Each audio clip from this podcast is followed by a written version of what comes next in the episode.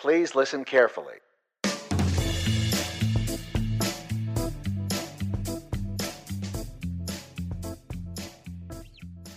Salutations, toppers, and welcome to episode 86 of the Turn of Phrases podcast. Thank you for giving me some of your time today, and I hope this episode finds you well. Today, we're discussing phrases associated with love, since Valentine's Day is just three days after this episode drops. I have no ado for today, so let's get infatuated with today's phrases, origins, history, and more.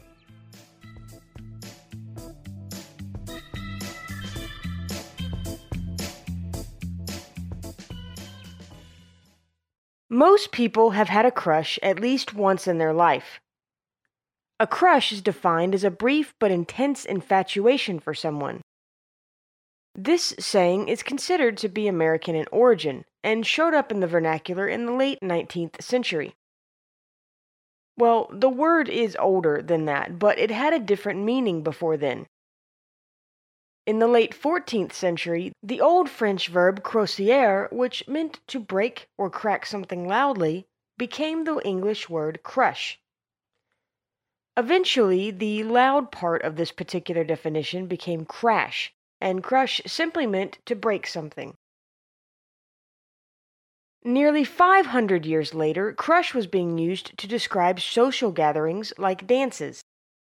We find it in use this way by 1832, when it was used in a letter written by British historian Thomas Macaulay.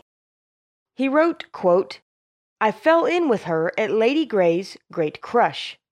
End quote. It made its way to America within three decades, as we find it here in the States in 1862. It was used in an August edition of the Southern Literary Messenger, a periodical published in Richmond, Virginia. It read, quote, In the hat room at a crush, is the air freer from taint because the men are fresh and young? End quote. By 1884, the romantic meaning was in use, which we know because we find it that year written in the Journal of American teacher and writer Isabella Rittenhouse. She wrote, quote, Winty is weeping because her crush is gone. End quote. In 1895, an American lawyer named John Wood wrote Yale Yarns, Sketches of Life at Yale University. In it, he included, quote, Miss Palfrey consented to wear his bunch of blue violets. It was a crush, you see, on both sides. End quote. One more thing to consider in the late 19th century, the word mash was being used to say flirt or to be in love. And since crush can mean to mash, some people think this connection is what led to crush being used romantically. Now, let's have some company. The saying, two is company but three is a crowd, means that a couple can't have any privacy if a third person is with them. This one has been around a while. I found one source that said it was already a proverb by 1546. However, I couldn't find that backed up by any secondary sources. I did find multiple sources saying that the first known use in writing was in a book written by a man we've heard from several times before English naturalist John Ray. In his book of English Proverbs he published in 1678, he included, quote, One's too few, three too many. End quote. Now, this isn't the exact saying, but it's important for two reasons. It has the same idea of two being the ideal number of people, and secondly, since it was in his book of Proverbs, it had to be in use prior to this.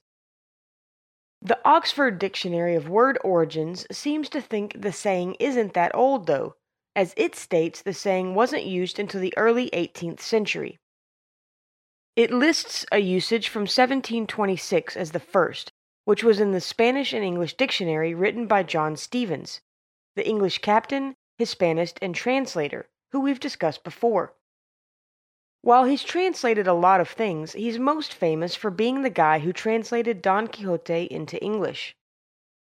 Anyway, I took French in high school and barely remember any of that, so my apologies in advance for this attempt at Spanish. Here's the proverb, the translation, and the explanation that he put in the dictionary. Quote, Proverb Campaña de tres no val res. A company consisting of three is worth nothing. It is the Spanish opinion who say that to keep a secret three are too many, and to be merry they are too few. Since this was listed as a proverb, this supports that the saying is older than the time the dictionary was printed in 1726. There have been many other versions of this saying in several languages, all seeming to imply that two is the perfect number. And with that, let's split the bill. If you're dining with someone, the server might ask you if you'll be paying on one check or multiple checks. If you opt for more than one check, then you're going Dutch. One theory suggests that this splitting of the bill gets its name from a Dutch door, which is the type of door that is split in the middle, which allows you to open the top and bottom separately if you need to. Another is a bit more violent, positing that the saying comes from the fact that the English and Dutch didn't get along in old timey times. Specifically, in the 17th century, as the Oxford English Dictionary says this about English and Dutch relations quote, An opprobrious or derisive application, largely due to the rivalry and enmity between the English and Dutch in the 17th century. End quote. This is referring to the English and Dutch competing to have the strongest navy, which led to wars that were mostly conducted on the seas. Now, some people say that this phrase has to do with gambling, and others think it comes from double Dutch jump roping. In other words, no one seems to know for sure where it came from. Most likely, although this is just my opinion, it came from the animosity between the English and the Dutch. The reason I lean towards this being the true origin is that after the 17th century and the naval battles, the English used the word Dutch to mean many negative things, such as cheap, deceptive, alcoholic, selfish, and more. Then, once Dutch immigrants began settling into Pennsylvania in the 17th and 18th century, they became known as the Pennsylvania Dutch. They had a reputation for never being in debt, so much so that they wouldn't even let someone buy them a meal, and would always pay for it themselves. We know that this lent itself to the saying by the late 19th century because we find a similar phrase in the Daily Democrat, a daily newspaper from Woodland and Yolo County, California. In an article from June 27, 1873, we find, quote, If our temperance friends could institute what is called the Dutch treat into our saloons, each man paying his reckoning, it would be a long step towards reforming in drinking to excess. So, from naval battles to splitting the tab in a bar, people have been going Dutch for quite a long time. Now I have a couple of turn of phrases tidbits for you. The first tidbit is better half. Originally, this saying was used to refer to a close friend rather than a romantic partner. The Roman poet Horace used it in this way, and he lived from 65 to 8 BC, so it's been around since way back in old timey times.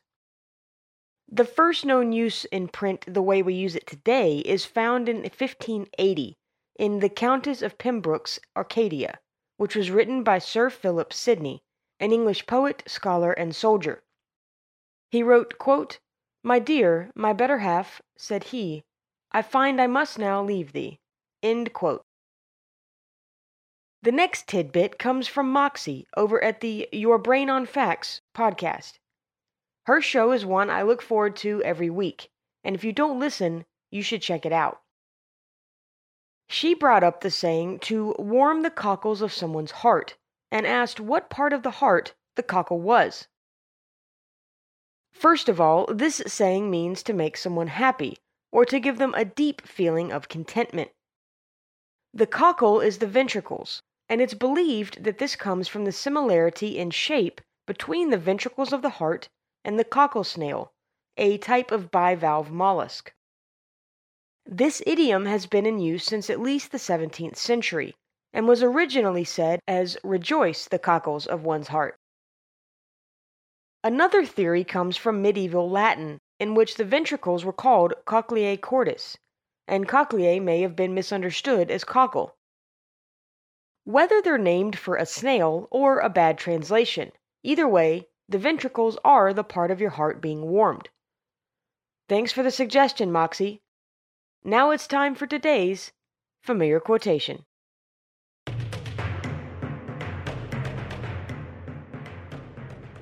Toppers, today's familiar quotation is from Dr. Seuss. Here's what he had to say about love. Quote, You know you're in love when you can't fall asleep because reality is finally better than your dreams. End quote. Thank you, Dr. Seuss, for giving us today's familiar quotation.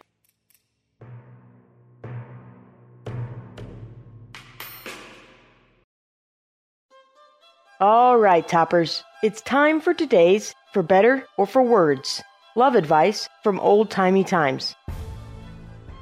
Remember that this advice is over a hundred years old, and I'm sharing it for entertainment purposes only. Now, let's hear from the ladies first. Don't forget to wish your husband good morning when he sets off to the office. He will feel the lack of your goodbye kiss all day. And now for the men. Don't think that because you can't afford to buy an expensive present, it is best to take no notice at all. The smallest gift will be appreciated if prompted by love.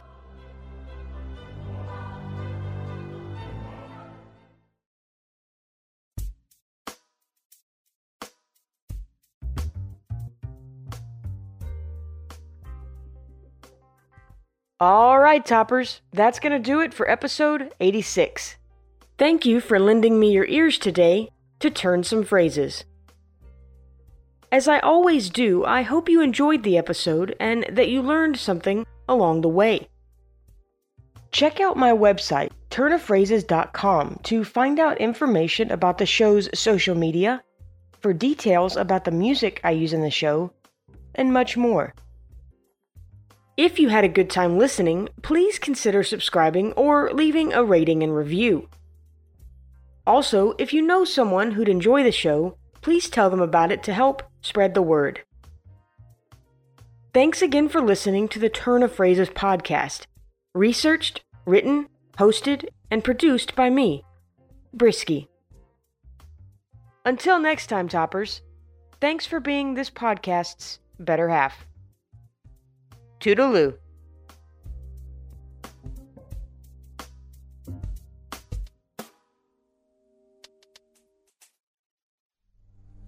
And now. This is. Let me rephrase. A crush is defined as a brief but intense fat. fat In the late 14th century, the old French verb croissar, croisière, croisière, croisière, Crozier. crozier, mm, croisière, croisière. I fell in with her at late grade. nope. Because the men are. Nope, nope, I read that wrong. In 1895, an American lawyer wrote. Did I leave out his name? Oops. Quote, an up. Oh, good grief, what is that word? Opprobrious. Op- opprobrious. Opprobrious. Largely due to their rivalry and imi- I know how to say enmity. It's okay. Largely due to their rivalry, rivalry. Largely due to their their ah, okay. Largely due to their rivalry and in in I know how to say this word. What's wrong with you, mouth? Largely due to their rivalry and uh, today is a day that I apparently can't English. I'm going to have a lot of fun editing all that together so that it makes a proper sentence. Wow. Now, some people. Thank you, Kelly. Appreciate that. I'll cover you up. There you go. Okay. Whether they're named for us. No, no, no, no, no.